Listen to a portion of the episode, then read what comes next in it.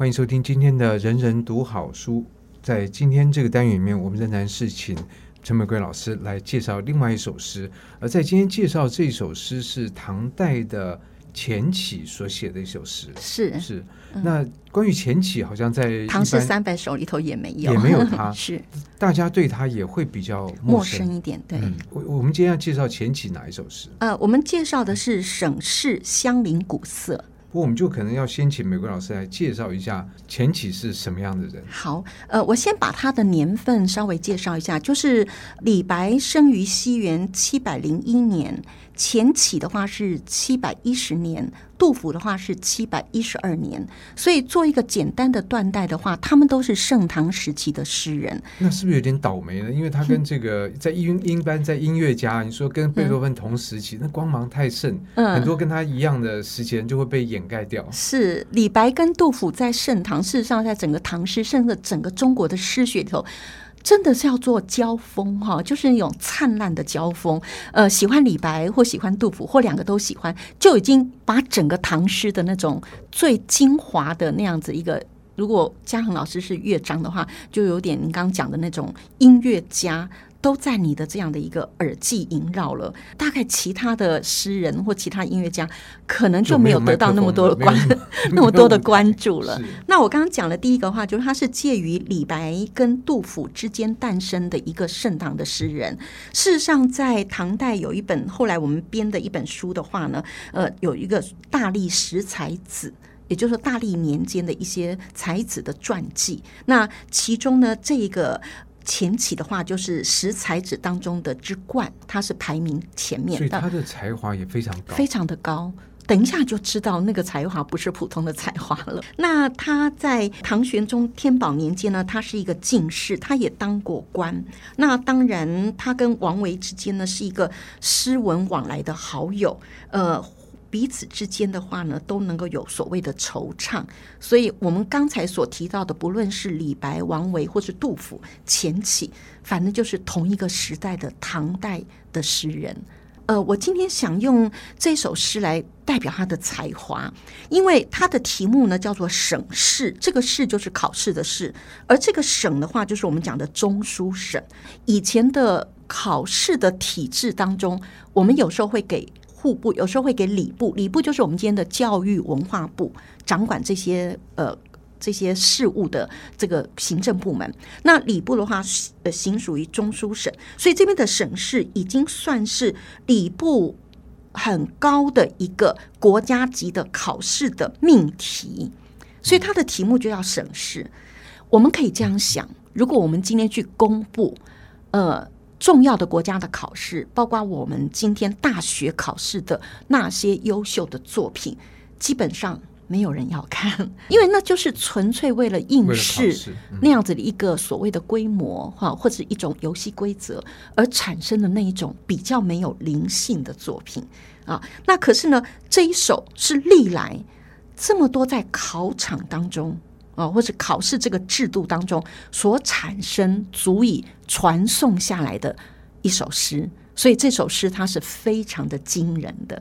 所以很不容易，是一方面也是说，呃，你在考试很多限制嘛，包括时间的限制、嗯嗯、心境、心境，然后你在在那种状况底下，能够说写出得高分的作品，对、嗯，不错。而且题目是别人定的。所以这个是难度非常高，嗯、是对他不能依赖一时的灵感。嗯，嗯当然命题者，我觉得他也很精彩哦。命题者的命题的话呢，就是相邻古色，所以我们也从这个端倪可以看出来，唐代到底怎么样的科举，他们也是一种科举取士啊。他们对于诗学这件事情来讲，可能这个就是一种基本的共同科目了。你要先把这一关通过再说。可是这题目 是，如果今天这个我们在我们的入学考试里面出了一个题目叫“相邻古色”，嗯、第二天大概一片骂声。是 是，这什么题目？要怎么写？因为他们参经由科举考试之后是国家官吏了，或许大家会觉得这种虚无缥缈的呃题目，它对于一个真正的官场上的人才的。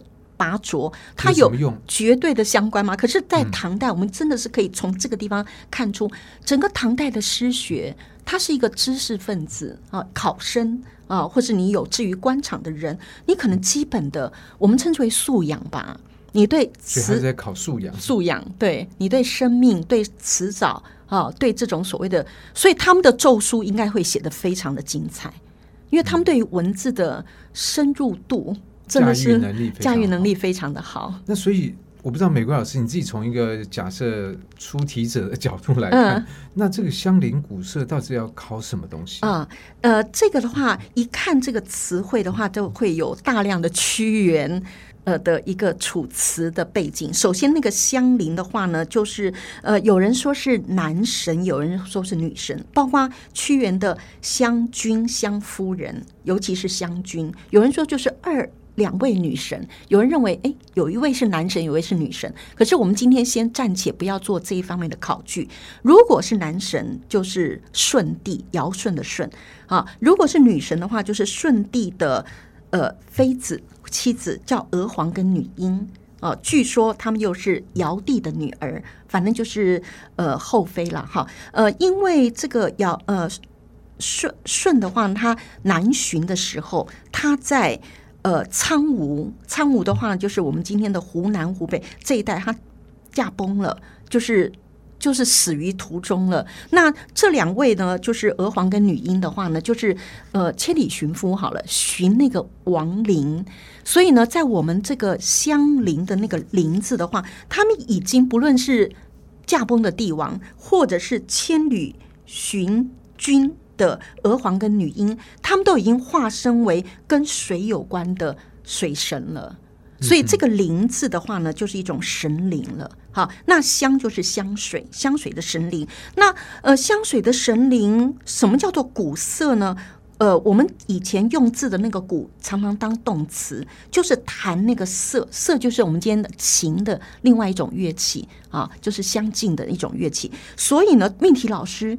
就出了相邻古色当成他的题目，所有的考生都来做相邻古色，以诗来做他的文学的造诣的发挥，这样子。所以白话文讲就是这个相邻这个存在，嗯、然后来弹一个乐器。对。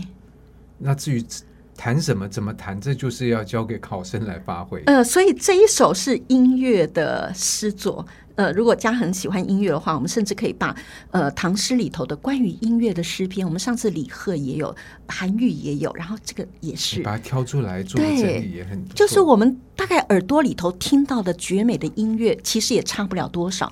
所以我所谓差不，虽然它不同的乐器啊，大提琴啊、小提琴、钢琴啊，或古代的琴啊、瑟啦这些东西出来的音乐的感动，或是音乐的妙处。大概人心的耳朵听觉那个感觉应该会有点接近了，那所以我对古代音乐性的诗作我都非常的感兴趣。对，因为怎么变成文字？除了音符，除了耳朵这种瞬间消逝的自己的感受之外，你如何用那个文字去捕捉，而且把它定调在你可以传世的？除了音谱之外，你还可以有这些诗作，而这个诗作它不一定是描绘那个。诗那个音乐的叙事，对，它是描绘听觉，我觉得这个难度就很高。是的，对。那所以前期怎么样来发挥这个题目？好，我先念一下十二句哈。上古云和色，这是五言的哈。上古云和色，常闻弟子邻。平移空自舞，楚客不堪听。若调七金石。清音入杳冥，苍梧来怨木，白纸动芳心。流水传箫谱，悲风过洞庭。曲终人不见，江上数风清。所以这是五言的，但是我们一般讲的五言会有律诗啊、绝句。嗯这个又前几这首诗又不是这种状况。它呃，以前的律诗有一种扩大的版本，它会超越了八句，就是四联，它会往呃变成了偶数句的，再往下。那我认为这一首诗好像不像一般的古诗，我比较把它定调成一种律诗的延长，这样子的一个对仗啊，或者是它的一个呃。词句的工整性，所以当年在考试的时候，没有规定考生要用五言啊、七言啊，好像都没有，好像没有，或者他们用一种律体、排绿体，绿体就可以了。那所以这首诗怎么看出它的精彩之处？嗯，好，它一开始的话呢，就已经点题了。换句话说，有时候我们摸不出。题目到底要我们干什么？有时候会答错了，甚至因为我们素养不高，我们的基础不够好，所以我们就会不知道这个命题老师这四个字里头有什么人事的暗示。那但是他在这个地方呢，他一开始的话呢，上古云和色，这个云和是一个地名啊，这个地方所产出的那个琴瑟的那个瑟的乐器是最好听的。好，所以呢，他就讲说，哎，呃，他的主词的话呢，应该就是香水的女神，好，神灵娥皇女英，她善于弹奏，她只是主词省略掉，因为毕竟不是古文嘛，好，那是谁呢？就是香菱，好，香菱在这边的话，就等于说它是一个符号，这个符号的话，就是这里头所无所不在的一个会。弹奏琴瑟音乐的神灵，好，那呃，他就在弹的是云和的瑟。那常闻弟子灵啊，经常听到这样的一个美妙的乐章，会让那个水里头的神灵也会听到了以后会有感。那有感的话呢，就会有一种舞动，哈，就是翩翩起舞的感觉。那这边的弟子。是指尧舜的那个舜，还是其他的河伯河神？这个我们不管，反正就是有一些神界，他们也会有一个音乐会啊，某一个人的独奏哈，呃，或是室内乐，然后呢，就会让其他的神灵翩翩起舞了。可是他第三句的话呢，第三跟第四句话，它还是一个对比，因为呢。我们看起来是姓冯，冯先生的冯。事实上，我们古音都会念平哦，姓是念平夷。这个平夷的话呢，就是水里头的一个所谓的河伯水神。好，平夷听到了相邻的古瑟这样的一个优美的旋律，有点情不自禁，很不知不觉的就会在那边自自己舞动起来了。好，就肢体很好的人，就对，对，听到就也不是表演给别人看，是是是，他的肢体就已经开始柔软，然后呢，就开始呢翩翩起舞了。可是那个“空”字就用得非常的好。或呃，您刚刚讲的那个，除了字之外，还有那个“空”，那个“空”有两种讲法，一种的话就是它不是表演性质的，再来的话呢，它有某一种我们讲空灵，空灵除了是一种美以外，它还某一种程度的话，就是自娱的那种孤单。的那种感觉，那这帮这接下来就楚客不堪听，哎，平夷会因为相邻古色而偏偏舞起了一个孤独的或是孤单的一个单人舞。好了，那但是呢，在楚客这个楚客有多种意思，如果讲简单一点的话，就是来楚地游玩的人。而这楚客的话，如果知道屈原的背景，应该就是所谓的骚客。啊，骚人，那骚人话就是某种程度的文学家或者诗人，听到了这样的一个乡邻古色，美则美矣啊，是好听的。但是呢，不堪听的话就不忍听，不忍听的话呢，就代表这里头有太多的悲伤。悲伤。那因为我们讲过，娥皇跟女英他们这个水神，他们之所以会降临在这个地方，他们是千里寻君的、寻夫的。而传来噩耗的时候，已经是找不到人了。而多年以后，就在这个地方呢，我们林黛玉的潇湘妃子啊，潇湘馆、潇湘竹，那个泪竹斑斑，那个竹竹身上的那个点就是泪点。所以这个典故呢，我们从《红楼梦》再往前推，嗯、甚至在这个屈原的这个九歌里头，我们都会看到，它不是纯然的欢快的了。这样的一个音乐，它还有很多每一个人这样一种寻索、追寻的这样的一个一个哀戚在这里头，所以呢，楚客不堪听，这个悲字出来了，还以为说这实在演的太难听了，不忍听了，是不忍不忍听了。对，那接下来就是高度的音乐的抽象。虚写的描述啊，这个我觉得难度最高。像我也是很爱音乐、很爱绘画的人，可是我觉得如果要用诗里头你去挑那个字眼，然后变成了文字诗行。它的难度真的很高。啊，所以这个地方的话，我刚念错，应该是苦调了哈。就说，因为它刚才已经是那个不堪听了嘛，那这样的一个凄苦的苦跟凄字合起来就是凄苦，这个凄苦的这样的一个调性，这样凄苦的一个音乐啊，凄凉的、悲凉的这个音乐啊，它从那个金石这种乐器，金石就是我们讲的钟啊、磬啊这种音乐所传来的，就是一种凄凉的悲悲调。然后呢，清音入杳冥，前面很重，后面很轻。因为金石的话，就是我们今天讲的，呃，比较是那种重一点的音乐，敲击音乐。对，嗯、可是清幽的高亢的乐音却能够。随着，因为楚地啊，他们的屈原楚文化，你就可以知道山川啊、氤氲嘛，很多的东西，包括人世的忧伤啊，或者是我们对于呃某一种秘密的，我们讲杨王家卫的电影，就是说你讲给那个树洞来传传达出去，或者把它封锁起来。那在楚国文化当中呢，这些你所弹奏出来的音乐，它就自然的缭绕回旋在。整个山林里头、山水里头很有灵性的，有点是虚空了。但是那个虚空呢，在一种若有若无当中，它是盘旋着，在这样的一个你行将或者是行走在这当中，仿佛有那一种乐音，好，或者一种音调，或者某一种诉说，会在这个大山大林当中，它是传言的。这种感觉，但它是借由音乐。那接下来呢？苍梧就是我们刚刚讲的那个舜帝最后驾崩的苍梧之野。所谓的苍梧之野的话呢，就让人家感觉它是一个悲伤的地方。所以苍梧来悦目，白芷动芳心。我觉得它这两联的处理很像，前一句都比较实指。比如说苦调很清楚，七金石，金石就是乐器。这边的苍梧很清楚。就是那个苍梧之地，苍梧之野，院幕也很清楚。可是后两句“清音入杳冥”或者是“白芷动芳心”。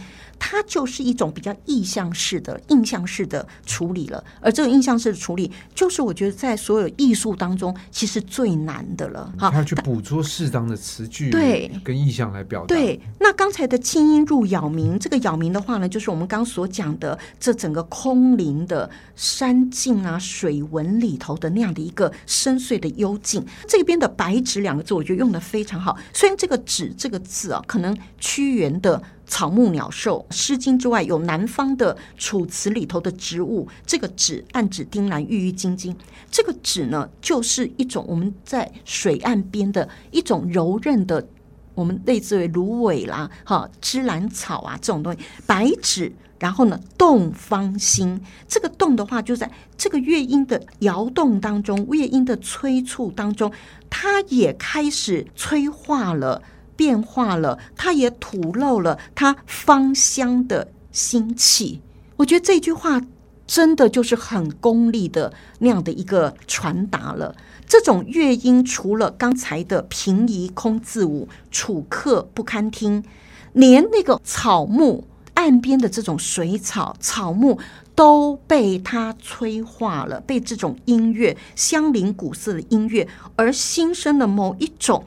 感受性，然后呢，也发酵性，产生了芬芳的气息，芬芳的气韵了。所以这神剧了，等于说从听觉，然后变成嗅觉。嗯、对对，嗯、而且是人跟物之间已经可以交融了。人的音乐，然后白纸这种岸边的水草，也都会受到它的一个催化了。而且这里面好像情绪上面有一些转化，因为像苦调七金石，这个金石，但我觉得未必指的是那个实际从金石在发出的声音，而是这种弦乐器有时候它弹的非常凄厉的时候，对，很重，隐隐含着那种金铁交鸣之声。可是这金铁交鸣到了自然中，最后这一句的话变成是白芷动芳心，它已经。很柔了，它不再是那个苦调一直苦到底，你人不能一直苦到底嘛？你要情绪要转化。所以音乐里面，江边的水、江边的草，事实上都有那种我们讲蒹葭了哈，它都会有一种很柔媚、很柔韧的一种生命力。像我们在这边录音，王文新老师写这个所谓的这个。川端河这个川端桥下面，他对那个草的描绘也非常的动人。像我在池上那么早会去看那个稻子、那个稻苗，或者它的那个露珠、露水，它都是有灵的。所以这这句话呢，“白芷动芳心”，芳香的腥气，那个香味，经由音乐，它就开始在河边产生了。效用了，不过这样讲是不是有点远？就是我觉得可能人好像从这里面也可以感悟到，从这个植物里面，就是它有一种柔韧在里面，然后它可以承受天地来的，不管是暴风也好，或者是艳阳的高照也好，你可以把这个东西。呃，因为你的柔韧，所以你可以承受，然后进而转化成不管是，是消逝掉了，哎，不管是芳心还是变果实这些等等，呃、好像是这样。是，我觉得那个植物博物馆真的很值得我们在台湾哈做植物学方面的一个加强。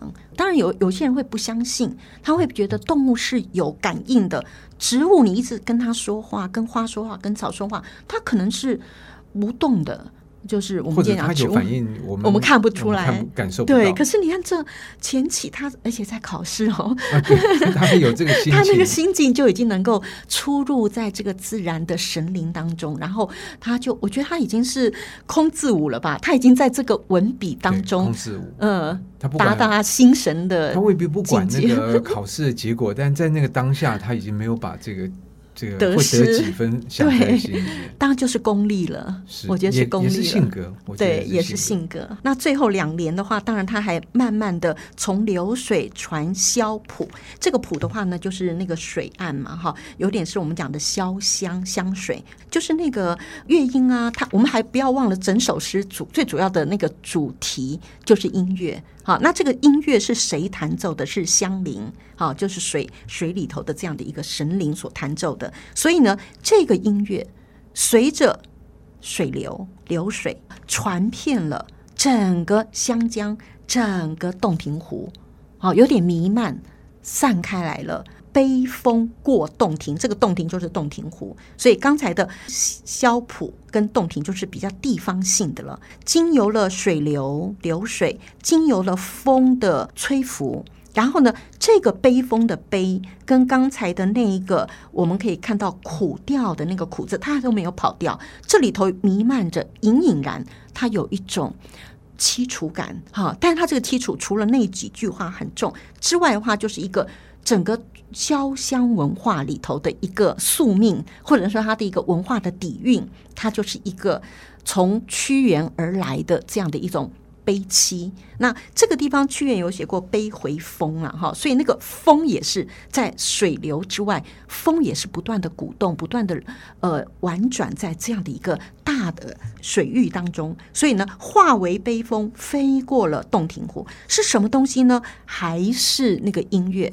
所以他真的没有离题哦，弹奏出来的那个音乐，最后两句是没有读过这首诗的人都常看到的，甚至后来的宋词的作者也会把它化用成词句了。因为这两句，哦，这个收笔太厉害了，“曲终人不见”，这个人呼应着题目当中的香灵。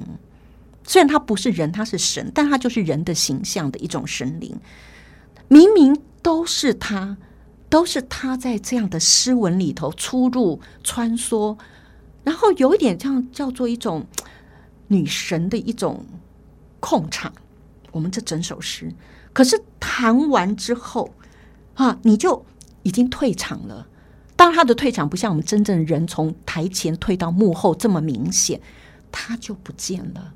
曲终就他弹完了他的乐曲，他已经就氤氲的消失掉了。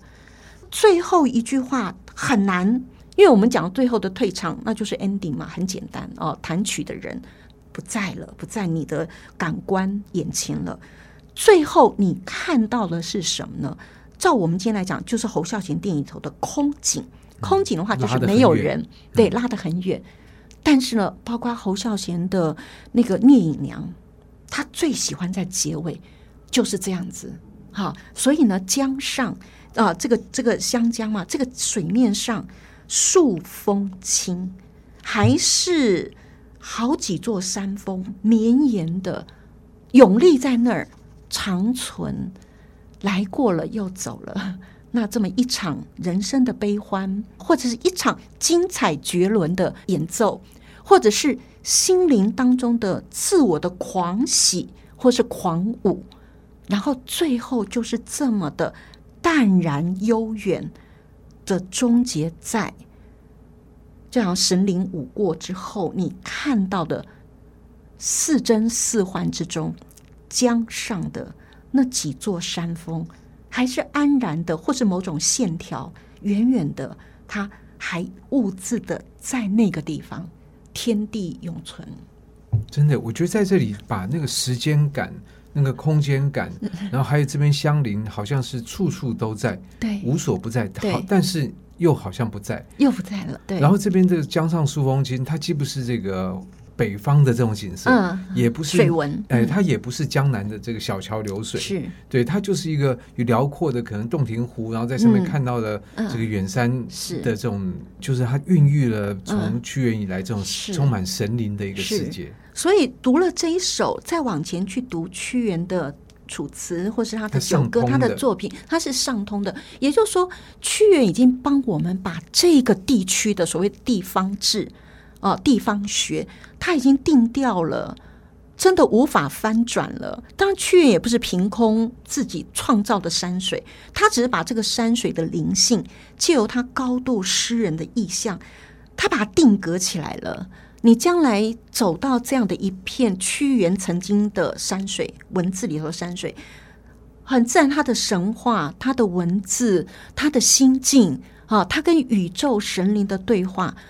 就容易附身了，哎，所以我觉得这一首诗它很有那个文化的意蕴在里头，而且他会明白的用到了楚客，用到了乡谱，用到了洞庭，用到了神话当中的平夷或者弟子，弟子屈原也用了。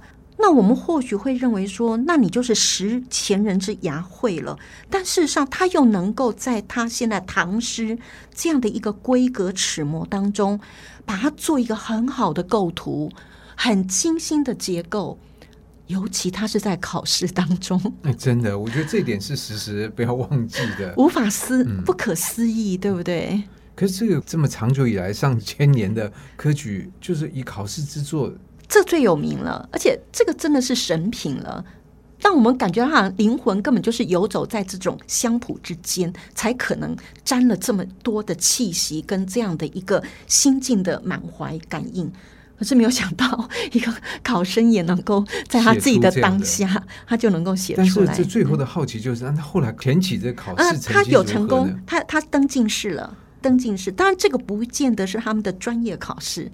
他这个的话是他的一个我们称之为一个项目基准基基本的那个考试科目了。但不管怎么样，这首既是为他获得考试的高分，同时也让他名传名传千古。对对，然后透过这样的诗，我觉得我们今天在读，还是可以惊叹于他在这个诗里面达到的一个文学的高度，同时跟他所上通的那个从屈原以来的文学世界，好像仿佛我们又有有了一种相通。